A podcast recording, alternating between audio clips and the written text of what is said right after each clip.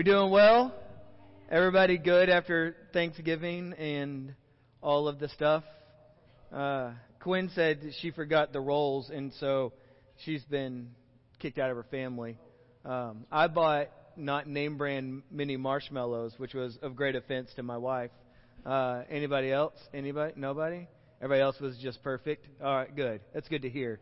Good to hear. I'm glad it's just the two of us who screw up everything once again. Anyway, so hey, we are so glad you were here. Let me let me give you two important announcements. The first one being uh, we have about 17 kids left on our Merge Christmas Kids Adventure. Uh, if you would like to adopt a kid this Christmas season, what we do is we work with uh, One Love down here in Azle as they help provide uh, for some Christmas relief for some families. And so uh, on the card there, in the information, there is uh, uh, each kid will receive a pair of shoes, pair of pants, a shirt, a jacket, and then a couple toys. And so uh, what we're asking is that on December the 13th, you bring those back here. Uh, we will uh, gather them together. We'll pray over them. Uh, and then uh, we ask also that you don't wrap the presents, you just bring them in the big bag. Uh, that way, when we deliver them, they will uh, wrap them for us and make sure they get delivered. And so it's a great way of loving God by loving people this Christmas season. Uh, and then, secondly, in your talk notes, there's an announcement about uh, merge groups that we are making an audible about. I'd already printed the talk notes, and Chris was like, hey, we're, we're not paying for more prints, bro. And like he threw his fist on the ground, on the table and pointed at me really aggressively. And so, um, so here's, here's the audible we're going to make. Uh, we were beginning December 2, we were going to uh, be combining our into some merged family groups to go over the chosen. Uh, Mark and I were discussing it uh, this past couple, this past week. Um, what we're going to do is we're going to go ahead and go to our typical uh, merge group hiatus during the month of December, like we normally will do, and then we're going to pick that up in January. Uh, and so our hope is that through that time, we're going to talk to you more about uh, just the the way that we're going to structure that, uh, what we hope to do, and how we hope to encourage you uh, to begin having some intentional conversations in your home with your families and, and possibly with some other families. And so, uh, so we're going on our adult group and our student group hiatus in for the month of December, uh, and then we'll be picking back, that back up in January. Is that? Do you understand what I was saying? Month of January. All right. If Chris gets it, then everybody gets it. That's what I always say. So, uh, with that being said, today we are having an all-family communion service like we typically do. And so, if uh, when you sat down in your seat, if you um, saw, oh, snack time, uh, and you already ate that little communion thing and drank the, you're going to need to grab another one. Um, and so we'll we'll take part of that uh, all together here in the next couple of days. We're uh, in the next couple of minutes, and so hopefully it doesn't rain on us like it did last week for the uh, 35 seconds that it did rain and everybody was gone. Uh, like literally, it stopped raining 30 seconds after we dismissed, and like, but you guys were already at Luby's, and so uh, you're like, got to beat the Baptist today, and so uh, Luby's, yeah, like, it's a long drive to get some Luby's from here, so anyways, none of you kids really get that bit, but you know, some of you older people, you get it, right? So, hey, we are so glad you're here. Let's take a moment. Let's stand to our feet. Let's shake some hands. Say it's good to see you.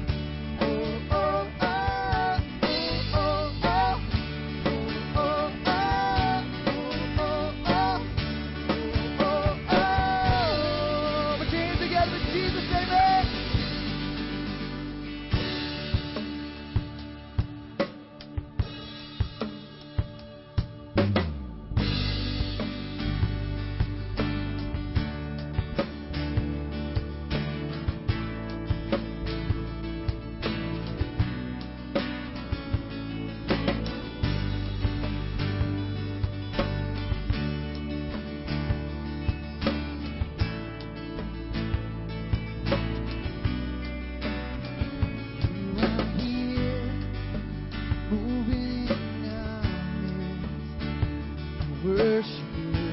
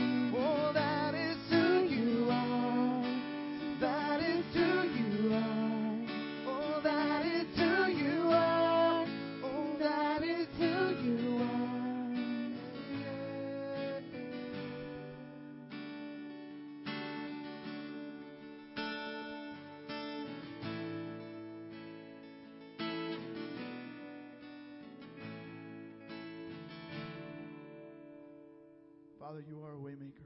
You are a miracle worker. That is who you are, Father. And I pray this morning right now that it is our desire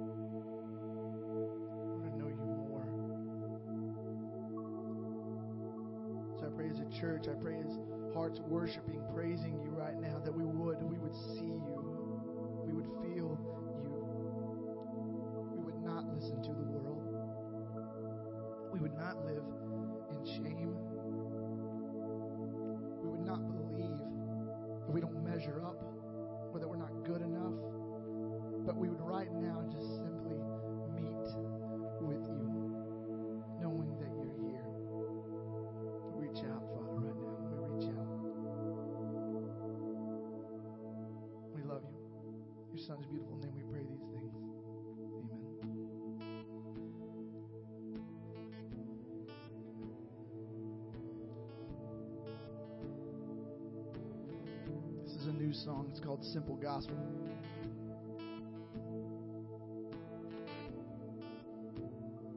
We try so so often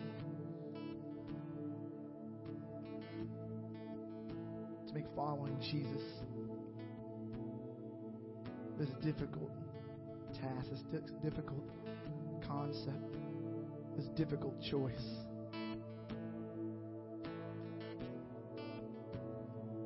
try to imagine the sight where Jesus looks at Peter and says, Just come follow me. Peter drops everything and does so. Tells Matthew, hey, stop, stop being a tax collector. Just come follow me right now. Leave this and follow me. And Matthew does so. And what looks like a simple choice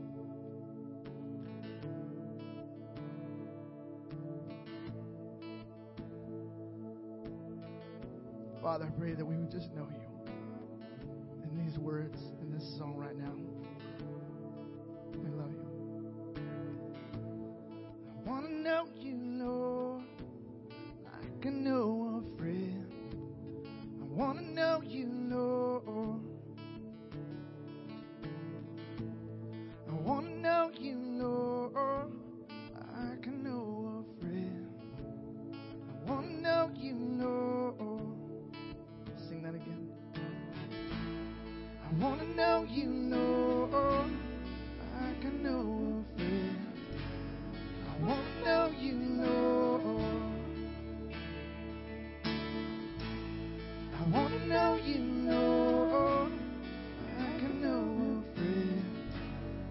I wanna know you, Lord.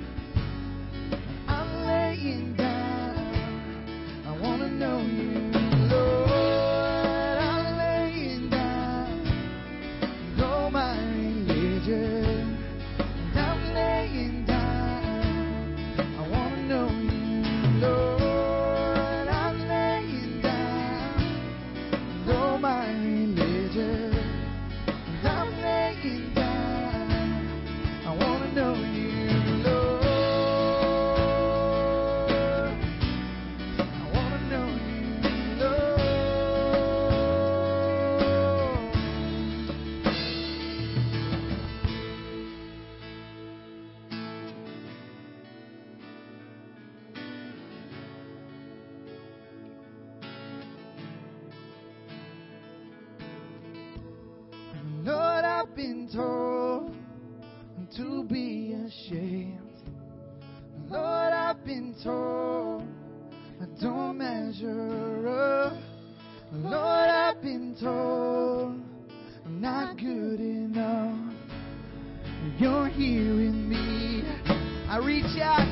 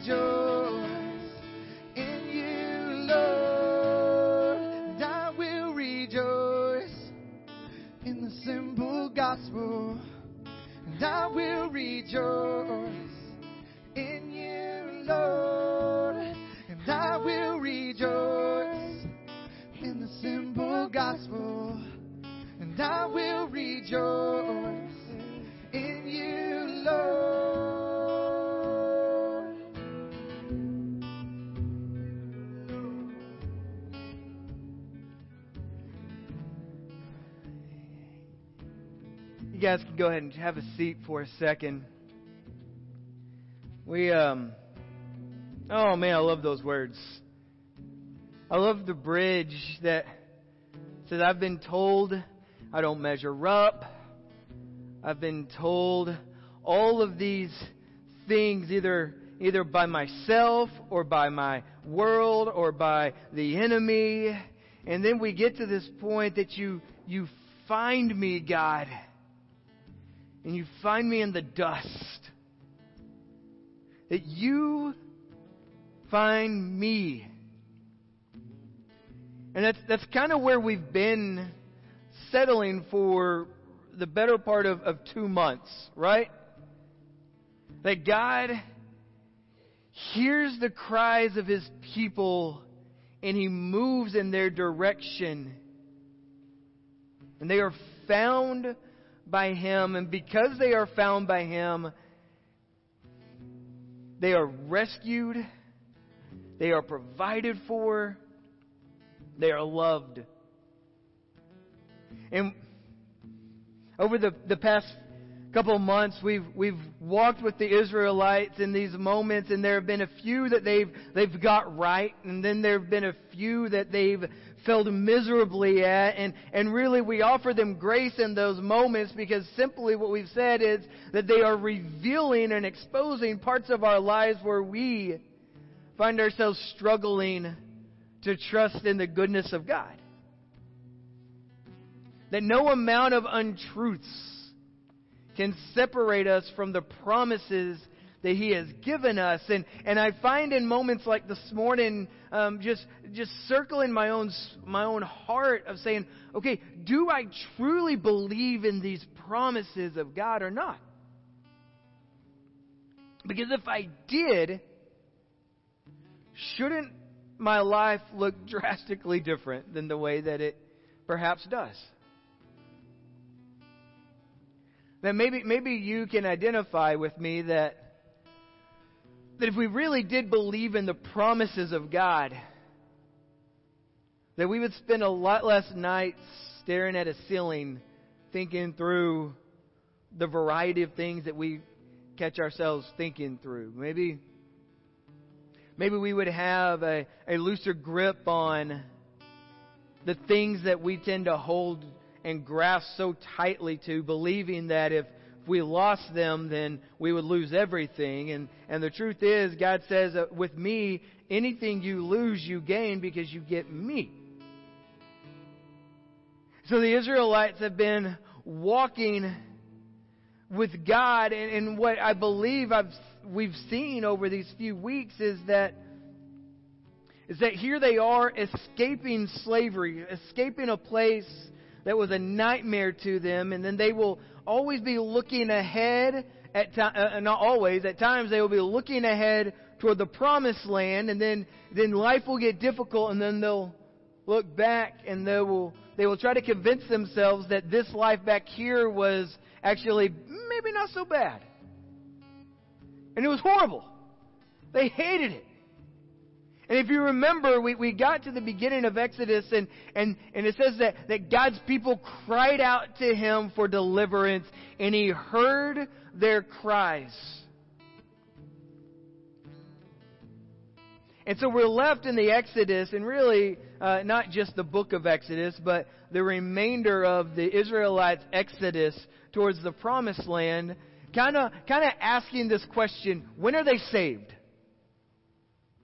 Like, like when, when do they breathe out a sigh of relief saying, Now I know I am rescued by my God?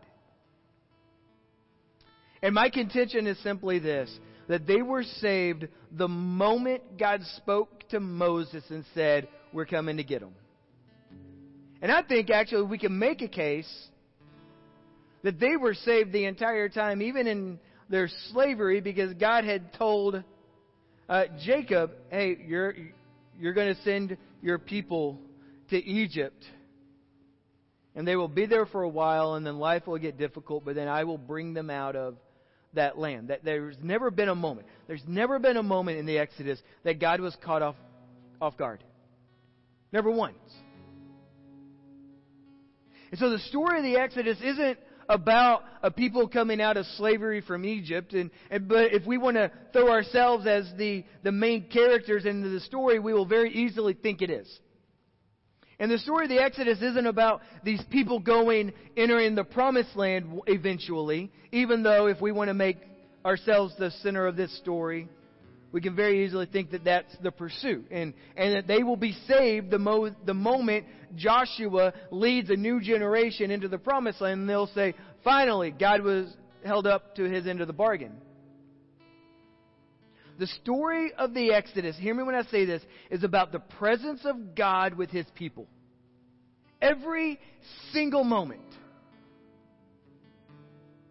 Every time there was a, a, a, spot where they stopped and they were, for instance, at the Red Sea, and they say, This is an impassable sea, and this is a formidable force behind me. In that moment, it's not about the sea opening up, it's about God providing and protecting His people every single time when they get to the other side of that Red Sea and they see God collapse those waters upon their enemies. They get to walk into a wilderness and very quickly they become hungry. They become thirsty. And then what, what do they do? They start to whine and they start to complain and God provides for them. But it's not about the provision, it's about the presence of God. That He leads them each and every day by a pillar of cloud during the day and a pillar of fire at night. And so if they wandered to a spot that they could not see that cloud or they could not see that fire, they know visibly they're in the wrong spot. Because this walk, this journey is about the presence of God with His people. In fact, God says as much when we get to Exodus 29. He says, And they shall know that I am the Lord their God who brought them out of the land of Egypt, that I might dwell among them. I am their Lord. I am their God. Like, you reach out to me and you find me in the dust. Why our Heavenly Father would want to put up with the likes of us boggles my mind. But He does. He says, You are mine. So when the enemy comes and says, No, you're not good enough, you say, I'm not, clearly.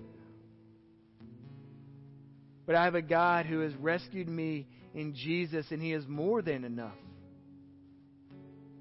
When fear wants to overtake you, you can look and you say, To my own devices and upon my own worth, absolutely, you could win. But God comes in through Jesus and He says, I will equip you and I will strengthen you. I will provide for you. I will not leave you. I will not forsake you. I will not allow the enemy to destroy you. So, so both the means and the end of, of Israel's redemption, everything about their purpose and their identity and their future and their freedom could be understood in the terms of God's presence. Always. And the same thing applies for us that, that through the remainder of the Israelites' journey from the mountain to the promised land, he would continue to make his presence known among them.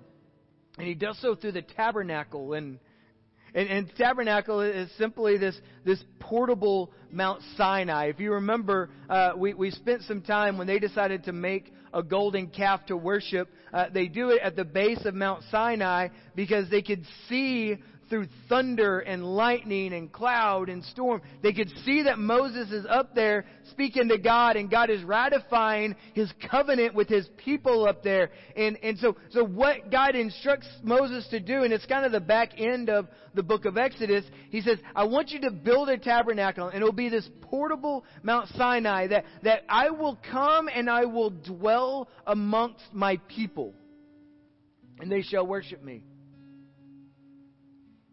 And it would be it would become the centerpiece of their lives. It would be this visible sign of God's continuing favor as he dwelled among his people by his, his nearness. In fact, the book of Exodus wraps up this way in chapter 40 in verse 34 says, Then the cloud covered the tent of meeting and the glory of the Lord filled the tabernacle and Moses was not able to enter the tent of meeting because the cloud settled on it and the glory of the Lord filled the tabernacle throughout all their journeys. Whenever the cloud was taken up over um, the tabernacle, the people of Israel would set out. But if the cloud was not taken up, they did not set out till the day that it was taken up. For the cloud of the Lord was on the tabernacle by day, and fire was in it by night, in the sight of all the house of Israel throughout all their journeys. And so, so what happens is, is in a sense, the tabernacle was as much the Israelites' destination as the promised land. If they saw God dwelling in the tabernacle, they knew they were exactly where they were supposed to be. And I think we, we've spent time in these verses these past few months, and, and I'm left believing the Exodus was not as much about the Israelites escaping, and it was never really about where they were going. That the Exodus is a reminder of God's presence among His people. But once we see this, the climax of this book shows its intentions. That Israel didn't get didn't seem to get this, and, and we can offer them grace because I, I don't know if we do.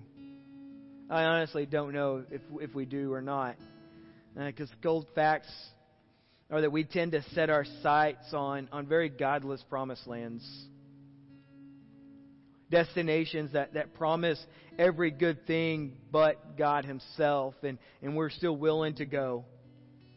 And we also we also run from places that at one point we deemed as promised lands that now seem to have turned on us. And, and I think in, in both rescue and the guidance, the rest, the presence of God Himself. And, and so really the, the question that we, we circle at the end of our time in this series is, is this, is that, is God your promised land?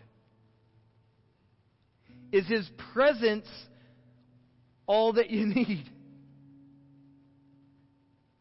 I've, I've heard this question posed, and I, I think it's prevalent in my own life, and I hope it's a gift to you. I've, I've heard it asked by, by both C.S. Lewis and, and John Piper, and, um, and it's, essentially it's this that, that would you be satisfied to go to heaven, which is, is our promised land? and have everybody in the family that you want there, that you would have all the health and all the restoration of, of your prime, that, that you would have everything you disliked about yourself fixed and have every recreation you've ever dreamed available to you, that you would have infinite resources to spend, would you be satisfied if God weren't there? And you see, I, I think most Americans, and, and I wonder if many Christians understand the gravity that, that, that, that God and specifically for us, Christ is the central treasure and the goal of our lives. We can get that so confused. And it's so easy, so easy to get that confused. That, that the fact that our Heavenly Father finds us in the dust, the fact that He sends His Son to rescue us It's more than enough. It's more than enough. And it should be more than enough. And it should elicit more from us as a response of worship than it typically does. And I say that with love because I'm, I'm with you. Like it's in these moments that, that I catch ourselves, I catch myself and I catch us as a people praying for God to do a thousand different things and we never ask, a, uh, ask Him just to allow us to sit in His presence. We never ask Him to, to, to reveal Himself the way Moses does. He just says, He says, God, I don't, I don't care about anything else. I just want to see your glory. And if you would show me your glory, that would be more than enough. And what did, what did God do in that moment? He says, you can't, you can't see me fully because you die. It'd be, it'd be so incredible for you, your heart would burst, man. But, but God looks at him when he says, he says, Mo, here's what I'm going to do because I love you. I'm going to cover you. I'm going to cover your eyes. I'm going to put you in a cleft. I'm going to walk past you, and you're going to see the train of my robe. And that's what he sees, and it's more than enough. There has never been a moment in your life, in our lives, in the history of mankind, that God has not been truthful to His Word. Never once. Now, has He failed to live up to your expectations at times? Perhaps. But that's only because your expectations are sinful. That's because your view is short-sighted. And I say that in love because if it's if it applies to you, it clearly gets to apply to me, and so we can all find grace today. So we want freedom. And ultimately that's what the Israelites want. And I love what Paul says in 2 Corinthians chapter 3. It says where the spirit of the Lord is, there is freedom. Right there, in that moment. So, what it tells me is this it, tells me that if I am searching somewhere that the Spirit of the Lord is not, I will not find freedom. Can't do it. Because all the freedoms that we're looking for, all the satisfactions that, that we're searching for, are found in the presence of our Heavenly Father.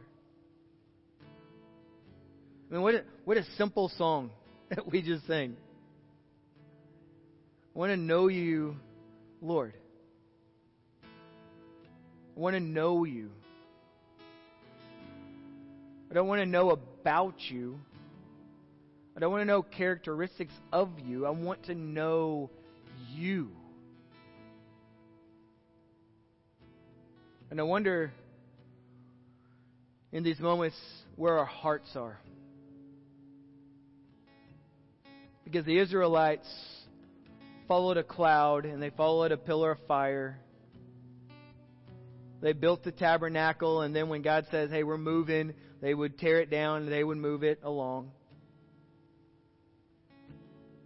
And it makes me wonder in those moments where do we think God's presence is? Like, did those Israelites look down across the river and they saw a promised land? And did they convince themselves, I will finally get to know God once I'm there? Or do they look back as, as they've been rescued and they say, you know, I, I think I knew God when I was there, but now I'm here and I don't know how it works anymore. We're in a very portable situation in our church, right? I wonder how many of us come in here each week thinking, well, once we get to a permanent building, then God will really start to move. And do you realize that God has never been limited upon space? Never once. I wonder how many of us are, are looking at our current financial or, or um, uh, employment situation thinking, well, once I can get to this level, then I'm sure God will really start to move in my life.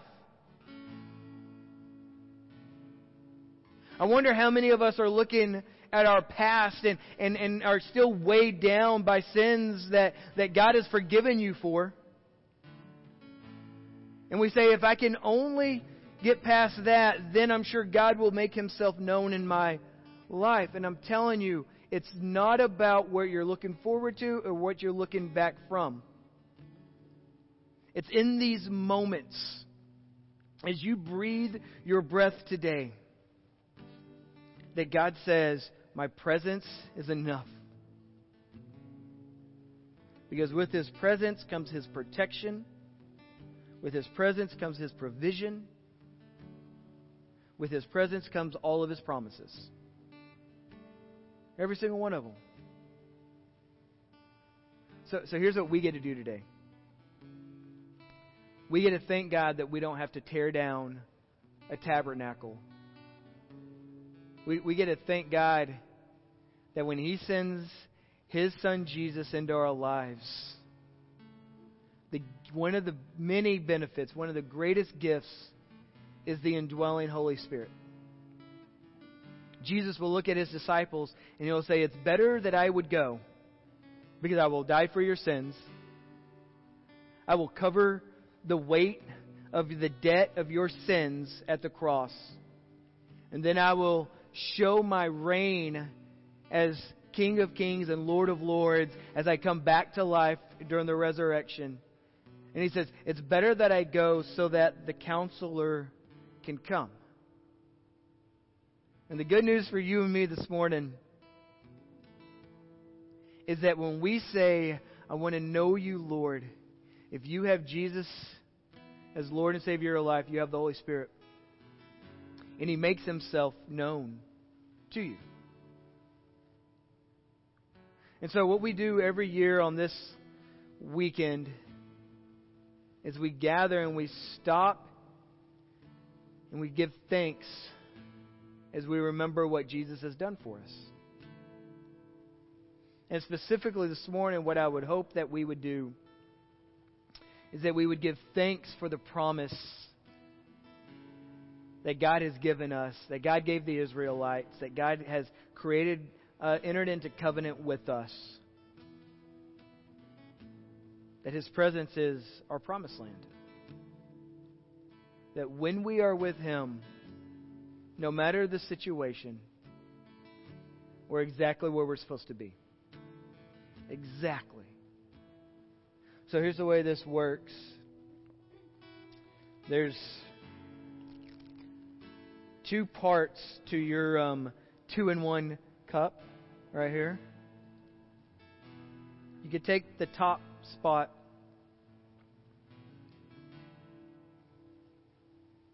And there's a wafer. Jeff, I'm sorry, it's not Nilla. It's just a wafer. But what when we do communion, what we do is we go back to this moment that the Bible calls the Last Supper. And it just so happens to be the Last Supper that Jesus will have with his disciples before uh, going to the cross, before he is betrayed and arrested and put on trial and flogged and beaten and, and nailed to the cross. One, my, my favorite gospel that talks about this entire scene comes in John. In fact, we get about four chapters worth of this, this intimate dinner conversation that Jesus has with his people, with his disciples. But it says he, he takes the bread and he breaks it. And he looks at his disciples, and, and admittedly, they don't understand what's going on because he is, uh, multiple times, he will tell them, Hey, I'm about to die, and I'm going to uh, you know, die for you. And they're like, what? I don't get it. Right? And that's fine because they're not living, they're living life in real time. But he takes some bread and he breaks it. And he says, This is my body and it's being broken for you. He, so, so what we do when we partake of this communion element is, is we remember that the price of our salvation was not free, that it came at a huge cost. And we remember in this moment the body of Jesus, who is both real God and real man. It was not just a, a fictitious character that, that he, he came and He dwelled among us. In fact, our next couple weeks are going to be spent looking towards His arrival as we enter into our Advent season. But for today, we stop and we thank Him for His willingness to submit to the authority of His Heavenly Father, to do what He had been sent to do. Father, we come to you. We thank you that you find us in the dust. We thank you that you care for us passionately. We thank you that your presence is our promised land. So, Father, we come to you in this moment and we, we stop, we remember, and we say thank you for the body of your Son. You may partake of the bread.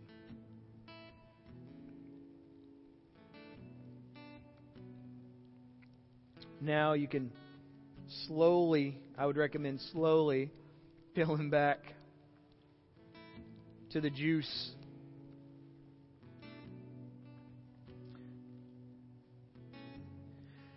So as he breaks the bread, he says, This is my body that's been broken for you. And he passes bread around. He says, Take and eat.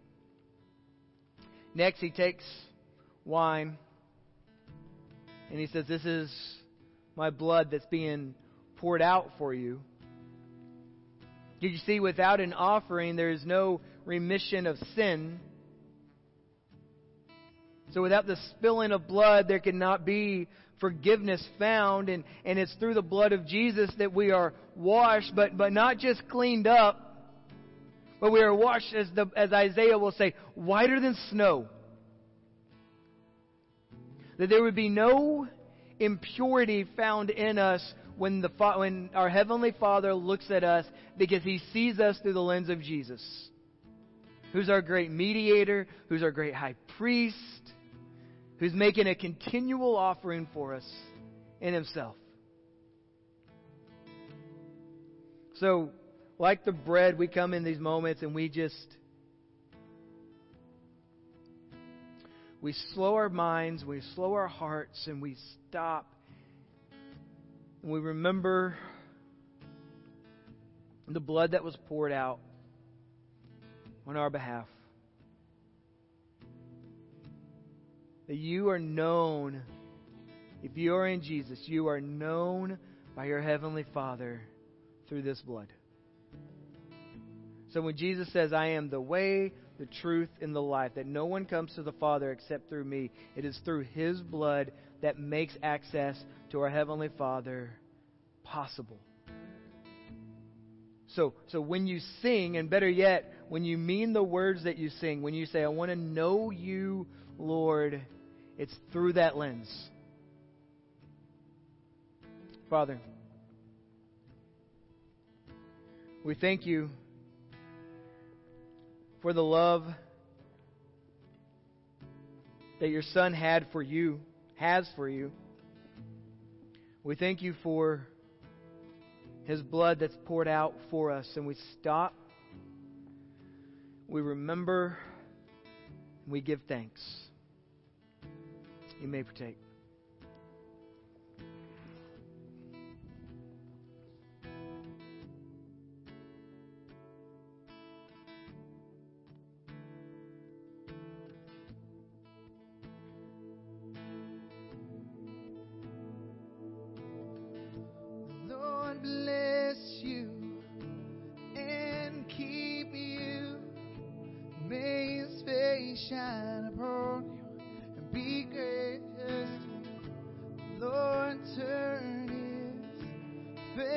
Favor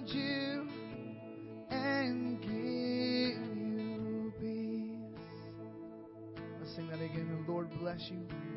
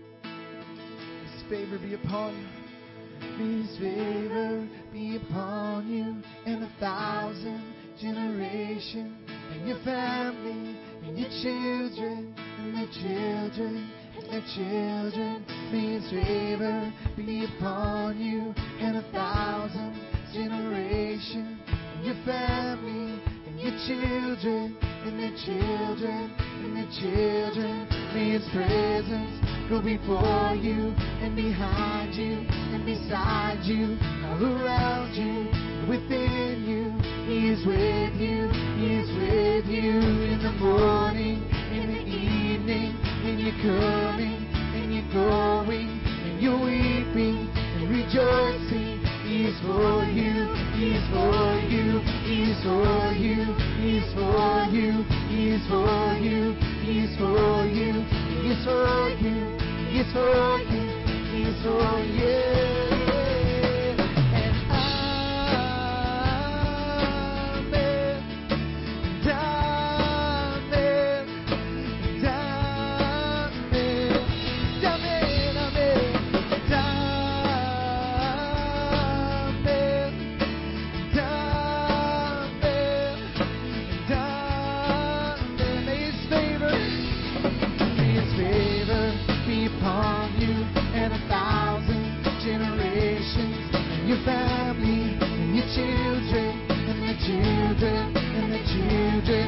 his presence.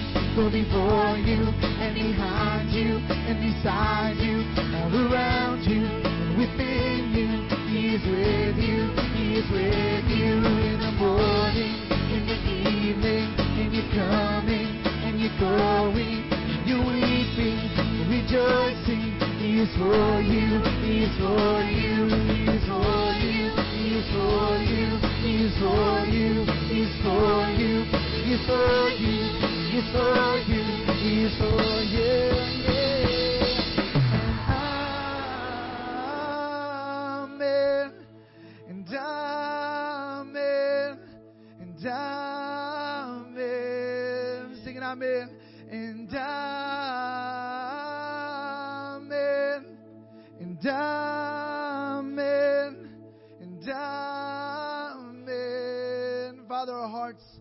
Say amen right now. We thank you so much for this chance that we have right now to meet together in your presence. I ask uh, this week, as we get the opportunity daily to live out your word, to live out your truth, and no, no untruth can separate us from you. And I pray that we walk in that this week. Father, we love you. We do this in your son's beautiful name. And all God's people said, Amen. Amen. You guys are dismissed. Hope you have an awesome week.